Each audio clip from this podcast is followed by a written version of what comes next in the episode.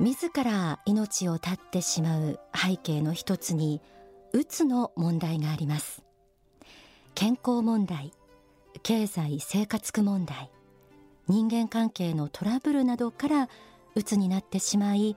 人生に希望を見出せないまま自ら死を選んでしまう。こうした人が後を絶ちません。また最近はですね、不況の影響による人員削減で一人当たりの仕事量が増えていることや、昇進転勤などによる重圧から鬱になっていってしまうケースも増えているようなんです。さて、あなたは身の回りの環境が変わったり、仕事での重圧がかかったりした時に、何か自分を守る対策を立てているでしょうか。このうつの問題は決して人事ではありません。誰でもなってしまう可能性はあるんです。今日の天使のモーニングコールでは、このうつに関して仏法真理の立場から処方箋を出してみたいと思います。題して、心を浮上させるうつへの処方箋です。実際に今悩んでいるという方はもちろん、うつの自覚はないという人でも、まあ、知っていることで対策になりますので、ぜひ聞いていただきたいと思います。あなたは最近こんなことはありませんか？頭が重たい、なんとなく会社に行きたくない、仕事の時間がとても長く感じられる、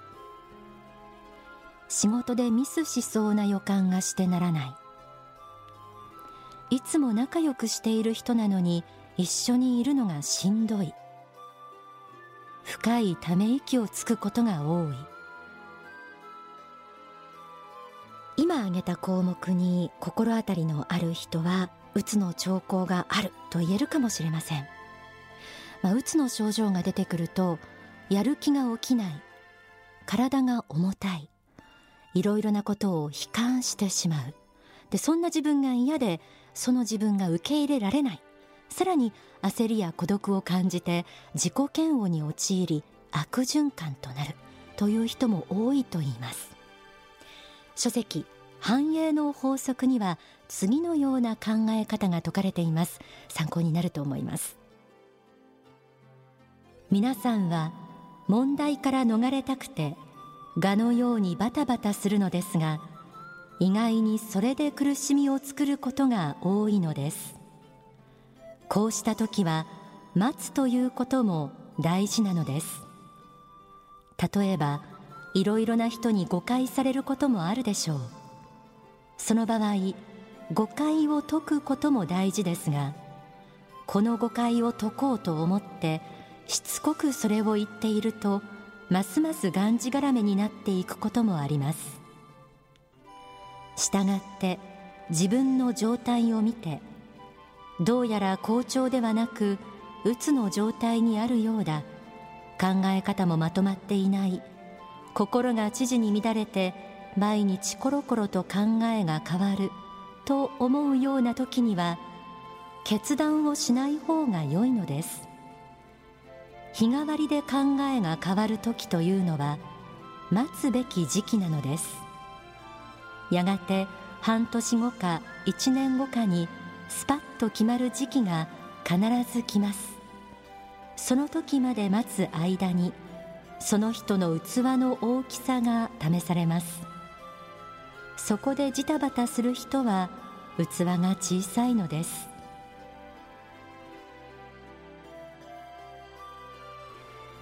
このままじゃ嫌だ、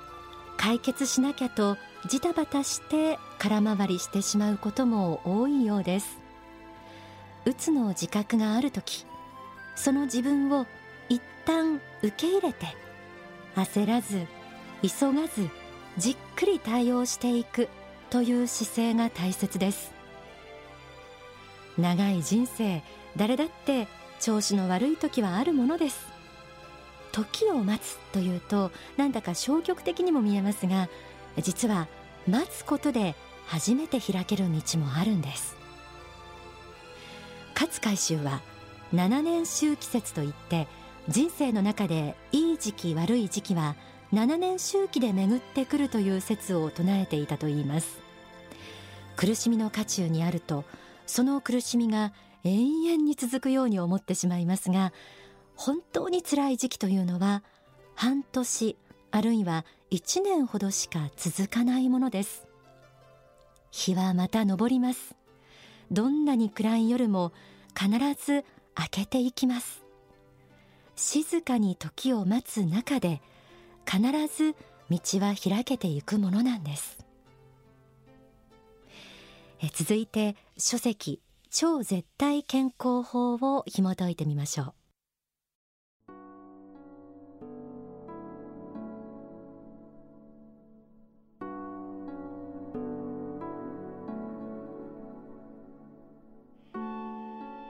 悩みがたくさんあって、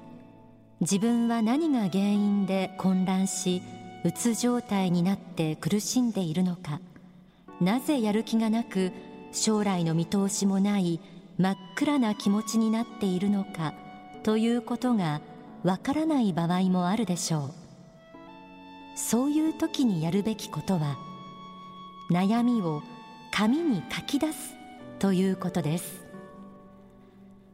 一枚の紙を用意して、そこに自分の悩みを書き出してみてください。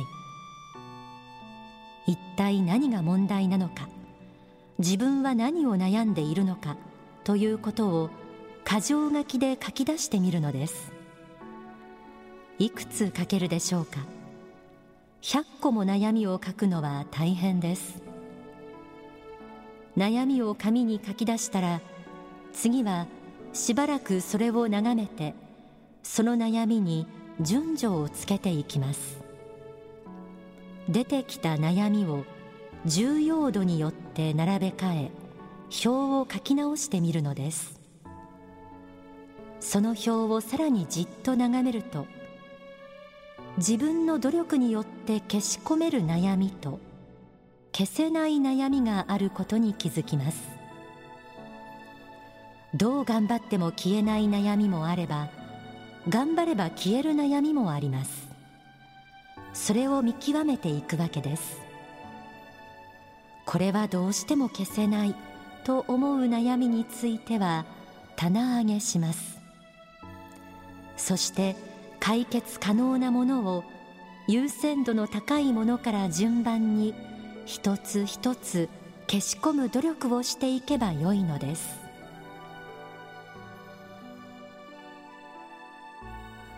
自分の悩みを書き出してみる。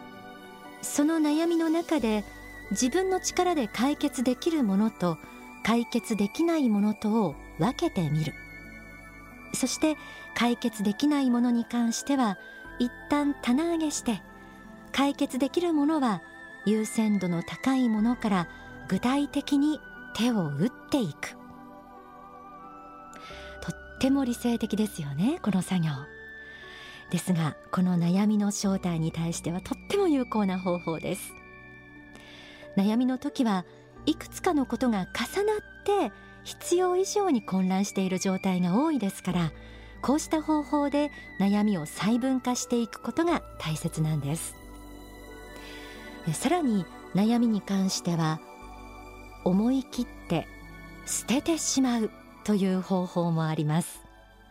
書籍奇跡の法にはこんな風に示されています。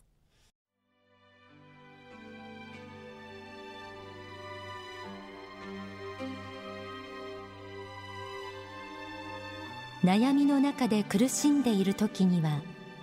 何を捨てるかということを考えることが大切です。どれを取るか、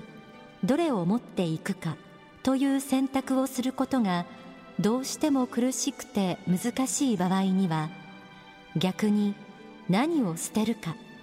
何を捨てれば一番楽になるかということを考えて、大胆に捨てることです。捨てればその分だけ執着が減って楽になり、苦しみが軽くなるのです。人は地位や名誉、財産、健康、あるいは職業上のいろいろな便益など、実にさまざまなものを欲しがります。しかし危機になればやはり捨てていかなければいけないのです。何を捨てるかは割合簡単に自分で判断できます。人生には自分の自由になることと自由にならないことがあります。でも自由にならないことを悩んでいることって結構多いものです。もう過ぎてしまった過去のこと、ずっと昔に他人から傷つけられた言葉、他の人の気持ち、過去の間違い、こうしたことは持ち越し苦労していても何の得にもなりません。思い切って悩みを捨ててしまうという選択もあります。捨てた分だけうつうつとした気持ちが身軽になるはずです。えー、ここまでうつへの処方箋として、まずジタバタしないこと、悩みを細かく分けて考えていくこと、悩みを捨ててしまうということなどをお伝えしてきました。うつの時は何もかもが悲観的に思えてきて、自己評価も低くなっていると思います。そんな時こそ自分で自分を励まさなくてはいけません。書籍超絶対健康法 I'm Fine には次のようにあります。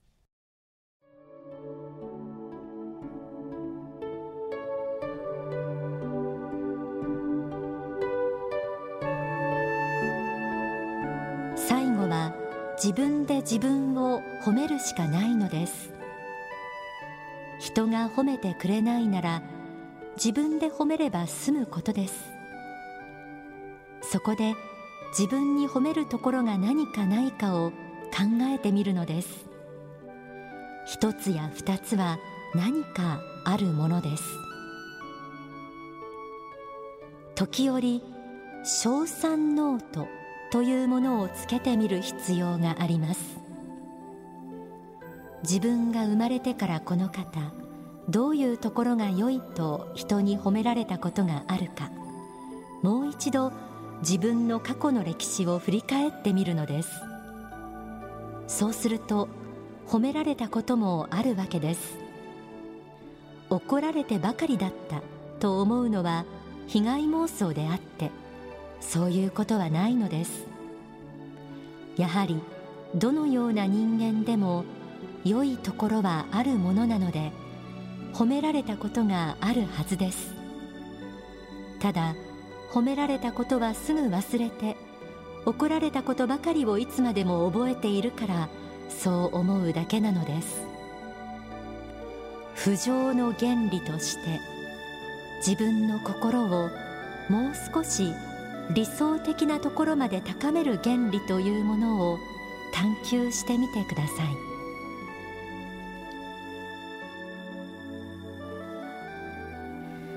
うつの時はこんなにダメな自分とか、こんなにできない自分とか、みんなに迷惑をかけてしまう自分というふうに低い自己評価の中で気持ちが悪循環してしまいます。そんな時こそ自分で自分を褒めてやる気にさせなくてはいけません。個人的には自己評価というのは時折とても大切な仕事だなと思います。過去他の人から褒められたところや、自分でも自分のここいいなと思うところなど、これも紙に書き出してみてください。あなたにも必ずいいところがあります。なぜって、あなたもまた仏が作られた仏の子ですから。ここで大川隆法総裁の説法をお聞きください。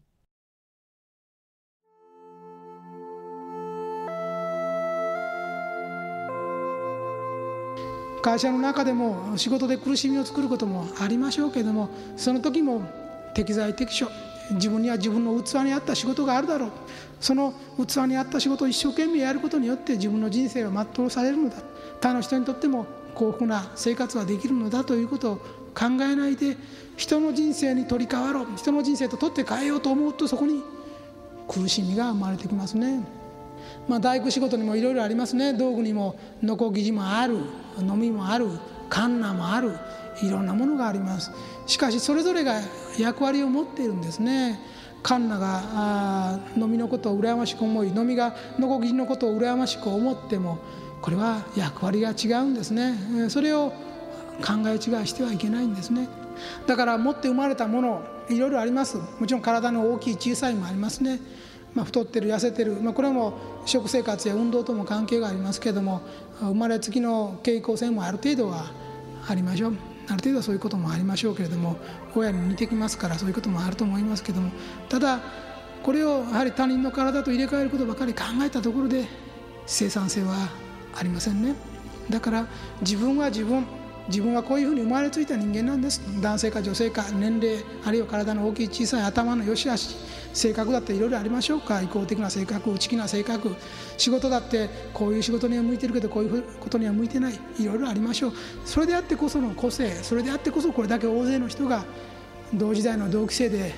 実は生きているんですね。だから他の人々の存在を肯定するなら自分自身の存在をも肯定しなさい。そのあなたでいいんですよと、そのあなたでいいんです、他の人でなくていいんです、あなたでいいんです、その名前を持ったあなたでいいんです、そのあなたの今世の人生を許しているんですよと、今世魂修行を許可されたんですから、あなたはあなたの生き方をしていったらいいんです。その中でね、自分として今与えられている中での最善の生き方をしていくことです。そのためにはまず自分の中から出ているところの悪い思い、人に対する言葉や行動、あるいは自分自身に対してもそうですね。自分自身に対しても不当な思い、こういうことを持つということはやはり良くないことですね。今言ったように神仏の子としての自分ですから、その神仏の子としての自分というものを粗末に扱う、それ役に扱う、そして自己卑下的になって世の中の役に立たないような生き方をする、こういう考え方も間違いですね。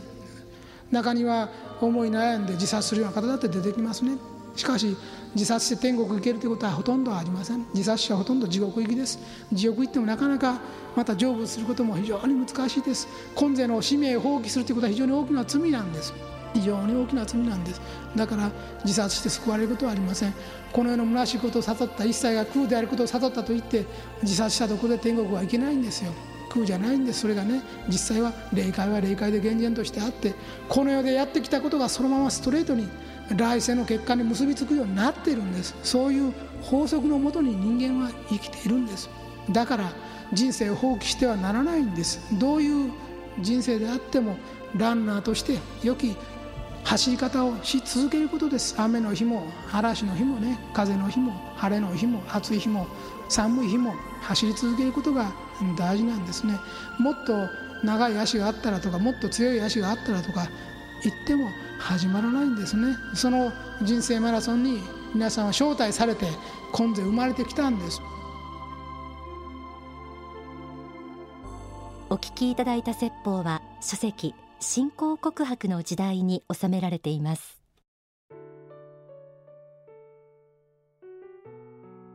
心を浮上させるうつへの処方箋と題してお送りしてきました。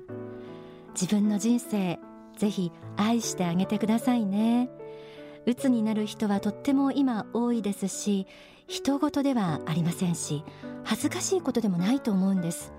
だって生きづらい世の中ですもんね。まあ、少しでもうつの兆候や、あるいは実際にその経験があるという人はとても繊細なところがあるんだと思うんです。その繊細さ、私はとっても素晴らしい感性につながると思うんです。繊細な分傷ついてうつになったりして、しばらく行動力がなくなる時期もあっても、それは決して無駄ではありません。その経験の分人に優しく接することができるからです。そしてうつにはなっていないけれどもその兆候があると心当たりのある人もですね、ぜひ自分は仏から作られた仏の子なんだというこの真理を忘れないでいてください。そしてちょっと迷った時は仏法真理に手を伸ばしてみてください。この番組を聞いていただくなり、書店で幸福の科学の書籍を読むなりして、ぜひ真理の光というものを参考になさってみてください。